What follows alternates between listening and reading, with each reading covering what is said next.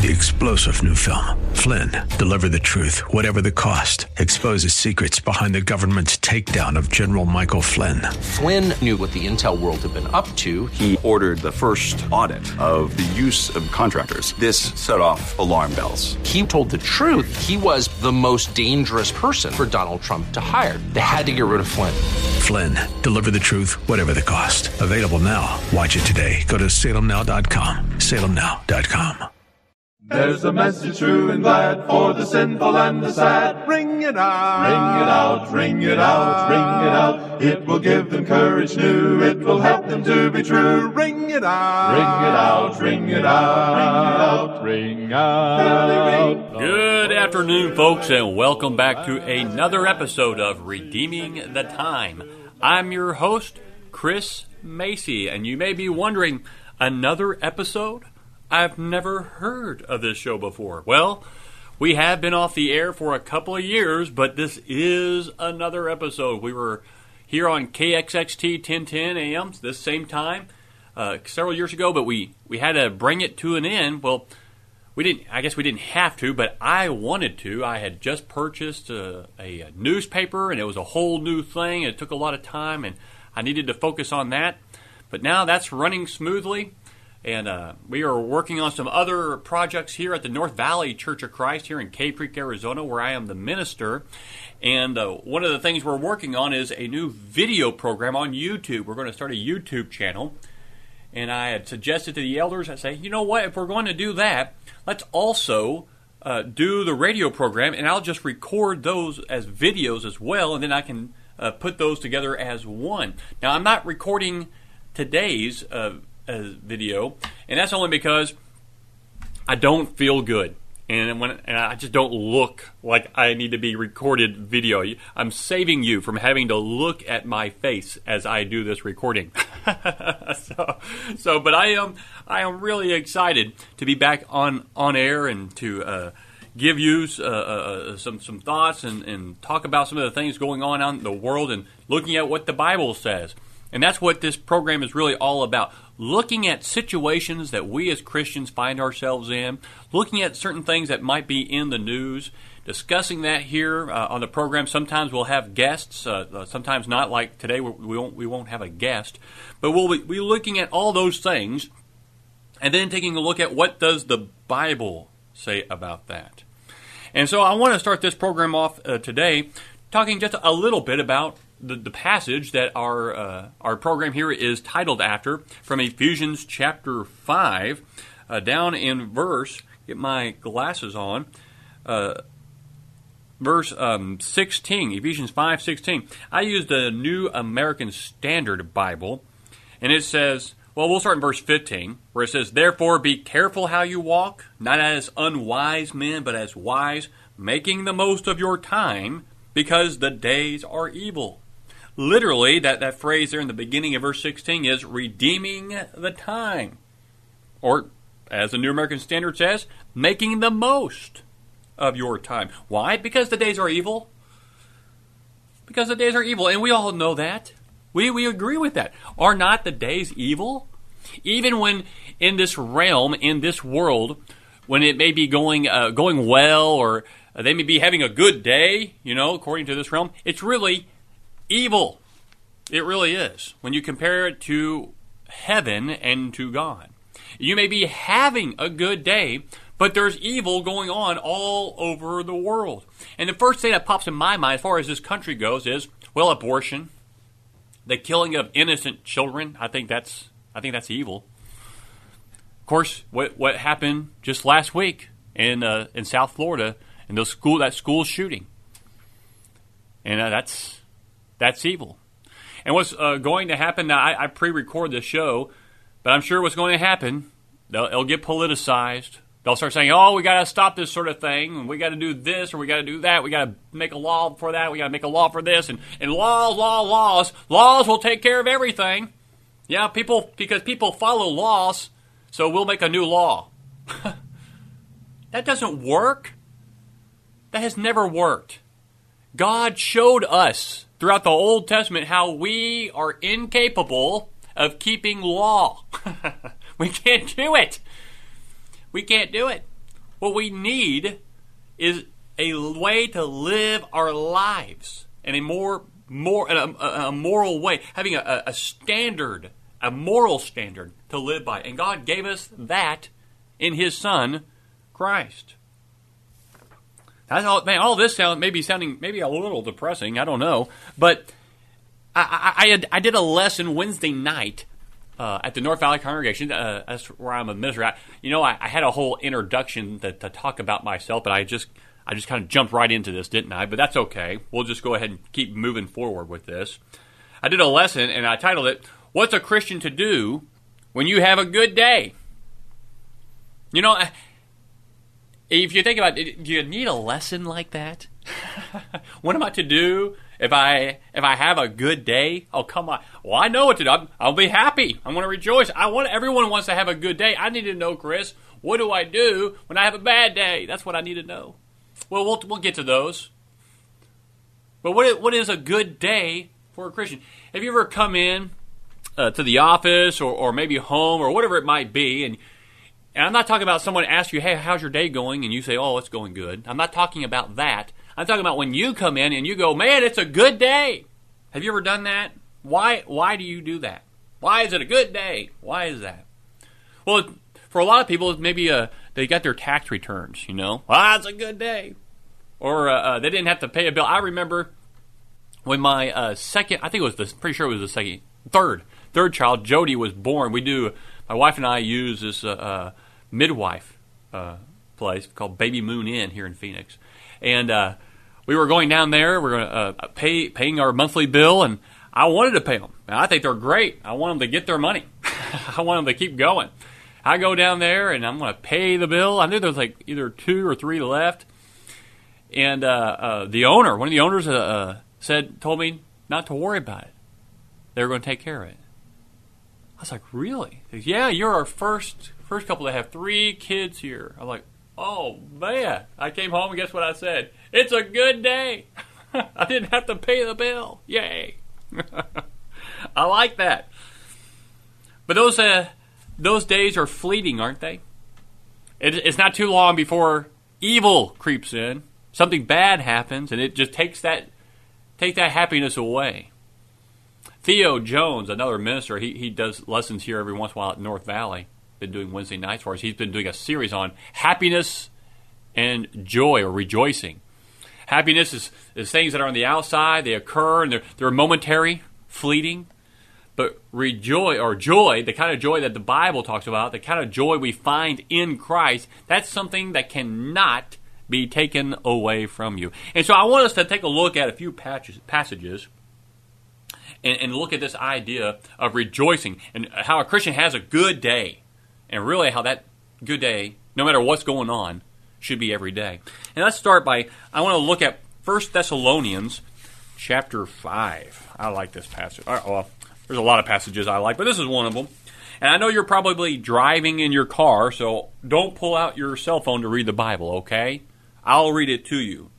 I'm reading from the New American Standard Bible, and if you uh, if you don't use the New American Standard Bible, that's okay. I highly suggest that you do that. I think it's the uh, more accurate. When when Moses uh, brought down, I know a lot of folks like the, the, New King James or the King James. Well, when Moses brought the Ten Commandments down from the mountain, really, you know, those were written in the King James.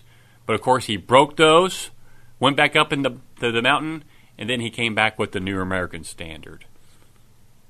And if you're not laughing, please understand that's a joke. First Thessalonians chapter 5, starting in verse 15. Paul writes, See that no one repays another with evil for evil, but always seek after that which is good for one another and for all people. That's actually a pretty good definition of love, don't you think? Rejo- this is verse 16. Rejoice always. Pray without ceasing. In everything, give thanks, for this is God's will for you in Christ Jesus. Oh, I wish I knew what God's purpose was for me in this world. Here it is. For this is God's will for you in Christ. You need to treat people better than yourself, uh, uh, better than they deserve. That's love. Rejoice always, pray without ceasing. Now, before we look at the rejoice, so you know, when it says pray without ceasing, it's not talking about you need to always be in a constant state of prayer. Not like that at all. Not at all. What he's saying is you need to always be in the mindset of going to prayer to the Father. Much like Nehemiah, uh, Nehemiah chapter 1 and chapter 2. If you know that story, Nehemiah is a cupbearer before King Artaxerxes. And uh, he was uh, uh, unhappy because he had found out that you know everyone in Jerusalem were de- was depressed and in despair. They were being made fun of. The wall had not been built. And he was downcast. The king recognized that and asked him what was wrong. And that passage said, And I went to prayer and then he began to speak to King Artaxerxes. Now that means he, it had to be a pretty quick prayer because the king asked him a question. So he was not going to wait patiently. Oh, hang on, king, let me say a prayer. That king's not going to wait. You better answer. And so he's he he has a quick prayer. That's praying without ceasing. His first thought when he came to a situation that was very important, his first thought was not, oh man, I better answer the king, but I better go to the king, the Father in heaven, in prayer. And that's what he did. And that's the kind of attitude we need to have. We, in verse 16, we need to rejoice always. Now, that doesn't, that doesn't mean that I always have a smile on my face, even in the face of utter terror. No. Rejoice is, is something different here. It's not the not that kind of rejoicing that we, we think of here in the in the here and now in this realm here on earth. It's a spiritual rejoicing. And I want us to look at some passages to, to understand that, to kind of see this.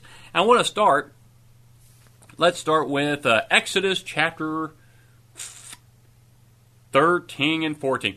And what this is, this is where uh, I, I, won't be able to read the pa- the whole passage, but this is where um, the the people of God are being led out. Actually, I am going to turn over there, but the people of God are being led out of uh, Egypt by by Moses, and of course uh, the Egyptians are now pursuing them. This uh, they're they're down there by the water and, and, they're cut off from escape. This is right before the crossing of the of the reed of sea, the seas of reed, the sea of reeds. Excuse me. So it is chapter fourteen, not thirteen.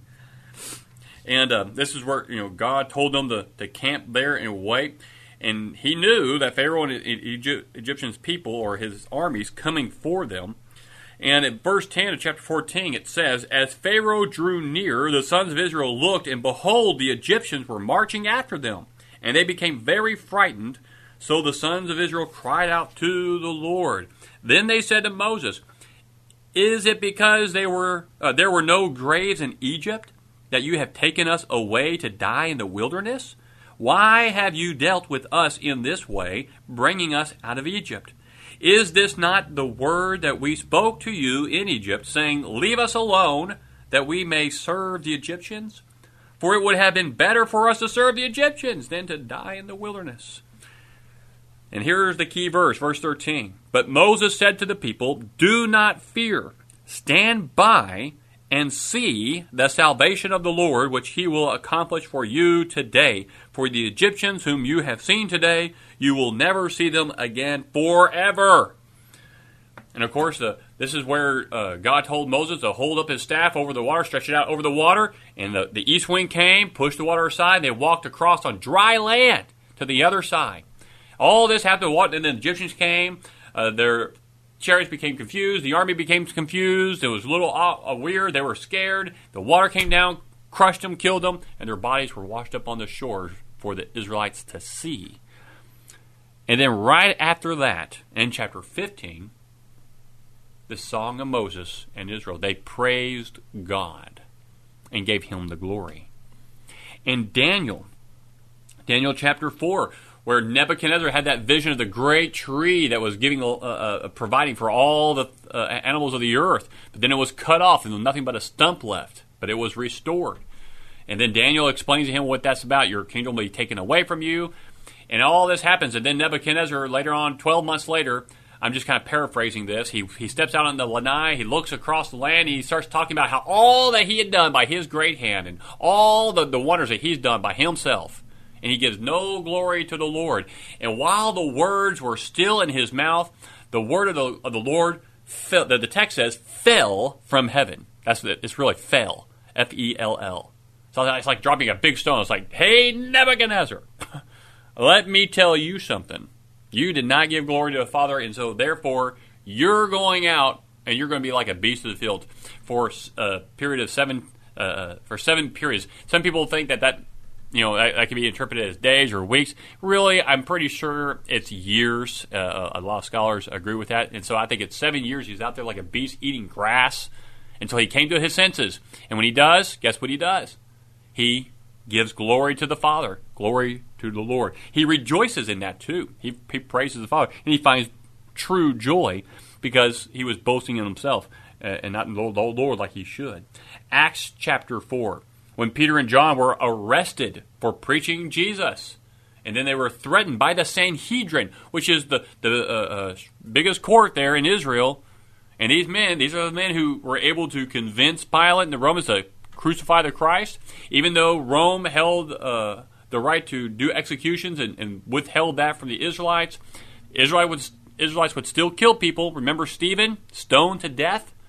They would kill people. These guys know it. Peter and John know that.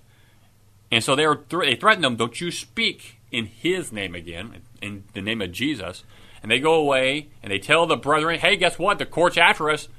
Uh, the Sanhedrin told us not to speak in this. They threatened us. And what do they do? They pray to the Lord and they rejoice. Later on down the line, Acts chapter 16, Paul and Silas are uh, uh, in Philippi. Uh, the, that's where they're they're preaching Jesus, and the people fell on them and beat them and threw them into the inner prison. And there, when all this is terrible going on, I mean that's that's, a terrible state. The world would say, "Man, you're having a bad day." And what were they doing? Praying and singing hymns, singing songs to the Lord, praise. They're rejoicing. They're rejoicing they, because they see something, don't they? They see something different. How do I rejoice always, Chris? How can I have this good day every day, no matter what? Let's look at another passage. Luke, Luke chapter 10. Luke chapter 10. Luke chapter 10 is where Jesus sends out the 70. We call this the limited commission. He sends them out to preach the word, to heal the people, to uh, drive out the demons, and all these things in the surrounding uh, towns. And then verse 17 the 70 returned with joy, saying, Lord, even the demons are subject to us in your name. Now let's stop there for a second. Now that would be pretty awesome, wouldn't it? I mean, man, if I could do that, I'd be pretty happy. Wow. That'd be amazing. And so they come back, and boy, they were pretty excited. Oh, Lord, you wouldn't believe it. Well, yeah, he would because he's the one that gave you the power. But anyway, you wouldn't believe it. All these things, isn't this awesome? And I, I, it's like a parent watching their child being happy about something really little, something small, that's really not going to stick around. this is going to go away pretty much. He, and he, Jesus doesn't say that, but it is. It's not something that uh, you, you should really be placing your joy in, making that your your final uh, foundation. There's something far greater than that. It's much like, excuse me, it's much like when uh, with, with the uh, the prophets. We find this a lot in the minor prophets, where people are in captivity and even Daniel, and, and they're all, oh, Lord, when will this come to an end? How, what are we going to do? Well, pretty much the Lord says, don't worry, it's going to end. I'm going to restore you. But in almost every case, not every one of them, but most of the prophets will end with, yeah, this the, the captivity is going to end, but there's something else you should be looking forward to that's far greater, something that really should give you constant joy, and that's what's coming in the Christ event. Doesn't say it in that kind of words, but that's what he's saying. Always pointing to the Savior's coming through you. It's going to happen through you. Yeah, it'll be happy when you go home, but even better is what's going to happen when the Savior comes. And so Jesus tells them in Luke 10, verse 18, and he said to them, I was watching Satan fall from heaven like lightning. Was that a great day? Well, sure. But, verse 19, behold, I have given you authority to tread on serpents and scorpions and, and over all the power of the enemy, and nothing will in, injure you. Nevertheless, do not rejoice in this. Now, he's not saying, don't you be happy about that. No, he's saying, he's refocusing their minds. Nevertheless, do not rejoice in this, that the spirits are subject to you, but rejoice that your names are recorded in heaven. Rejoice that your name is recorded in heaven. In other words, you're on the right track. You're going to go to heaven. That's eternal. That's fantastic. Who can take that joy away from you? Well, no one. No matter what they do to you in this realm, no one can take that joy away. You can. You can choose to move away from all that, but no one can take it. Not even Satan can take that joy away from you. Now, he can do things to your life like he uh, uh could make life terrible. He could use uh, uh, influences in your people in your life to influence you, to try to tempt you.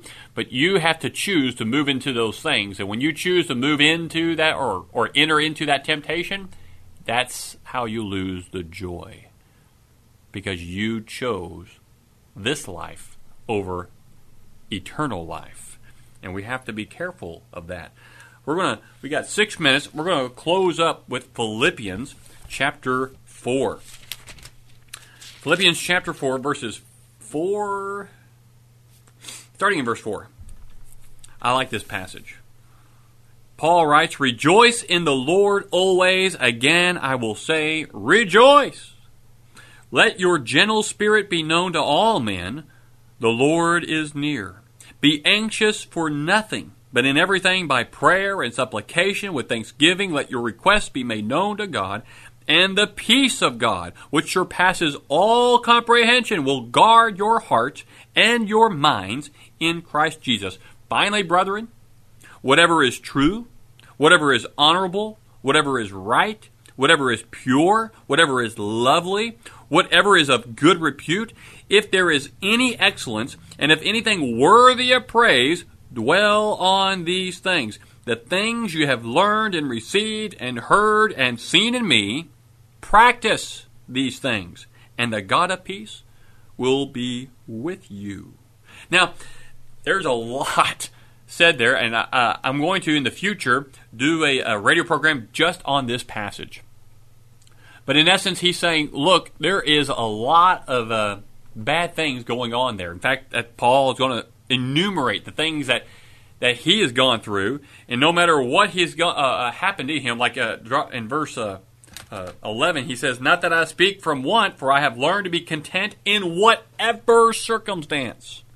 I know how to get along with the humble means. I also know how to live in prosperity. In any and every circumstance, I have learned the secret of being filled and going hungry, both of having abundance and suffering need. I can do all things through Him, Christ, who strengthens me. In other words, there's nothing can happen to me in this world where I'm not content because I know where I'm going. I'm rejoicing always. I focus on the good, the real good stuff. When I say I have a good day, yeah, may be some, some good things happening in this world, but really the good day is, hey, my name's written in heaven. But Chris, you just lost your house. I rejoice. can, can that be hard? Will that mean, will you be sad when you lose things? Yeah, you'll be sad. But there's a joy knowing that there's greater things to come. I'm not saying you can never cry or be unhappy. I'm just saying that those things are fleeting and they go away, and there's a joy that the true Christian has that they are they know where they're headed. They know their name is written down in heaven in the book of life. And so they know where they're going. And so they are redeeming the time. They're making the most of the time that the Lord has given them because they know the days are evil, but they can still make the most of it because we're trying to be light and salt, and we're living the life that Christ has asked us to live, that God's asked us to live in His Son. And we're doing that. And we're making an impact on people. We're showing them a better way. We are ambassadors for Christ, like Paul says. And we are showing people, hey, there is a better country. It's eternal. There's no there's no pain, there's no heartache, there's no tears up there. And I want to tell you about it. I can find joy. I still have my joy, even in the midst of all the troubles in life, because of Christ. And it's nothing that I've done. And yeah, bad things happen, but I give glory to the Father. And even amongst all the most stressful things in life, my first thought is, I'm going to go to prayer with the Father before I do that. I pray without ceasing because I know who's in charge. It's not the presidents, it ain't kings, it's not military power or anyone else. God's in charge. I may not understand everything that's going on, but that's okay. I'm content because I know He's true and faithful. And I know where my name is. Let me redeem the time. Folks, man, I think I appreciate you being here. And I, and I got a couple of minutes left. I want to use this time to just tell you a little bit about, uh, our program and where you can learn more about Redeeming the Time radio program. Now we have that. We have the video. I have a newspaper, Rocky Mountain Christian. I have a lot of things going on, and I don't want to give you all the websites for all these different places. So we're going to we're, we consolidate everything, all these links to one spot here at the the North Valley Church of Christ website, which is www www.nvcoc.net. For the radio program, there's a radio mic. You can click on that. It'll take you to uh, where all our previous episodes were or are, and we'll have this one posted there as well. And uh, of course, we're, we're revamping that. We're going to make it look better. We got the video coming in a couple of months, and a lot of great things. The Lord is really blessing uh, the work here, and we're excited to, to be part of this that the Lord has chosen us. Let us rejoice always. Let us pray without ceasing. Let us make the most of every opportunity because we know where we are going. I pray for you always. I love you all very much, and I hope uh, this has been a useful program. If you have any questions, feel free to send those in. You can find a link to do that on our website. Uh, feel free to uh, come by and visit with us here at the North Valley Church of Christ in Cave Creek, Arizona. Have a wonderful day, and may the Lord bless you in your work. Ring it out, ring it out, ring it out, till the sinful world be won for Jehovah's mighty Son. Ring it out, ring it out, ring it out. Three star general Michael J. Flynn, head of the Pentagon Intelligence Agency, knew all the government's dirty secrets. He was one of the most respected generals in the military. Flynn knew what the intel world had been up to. He understood its funding. He ordered the first audit of the use of contractors. This set off alarm bells.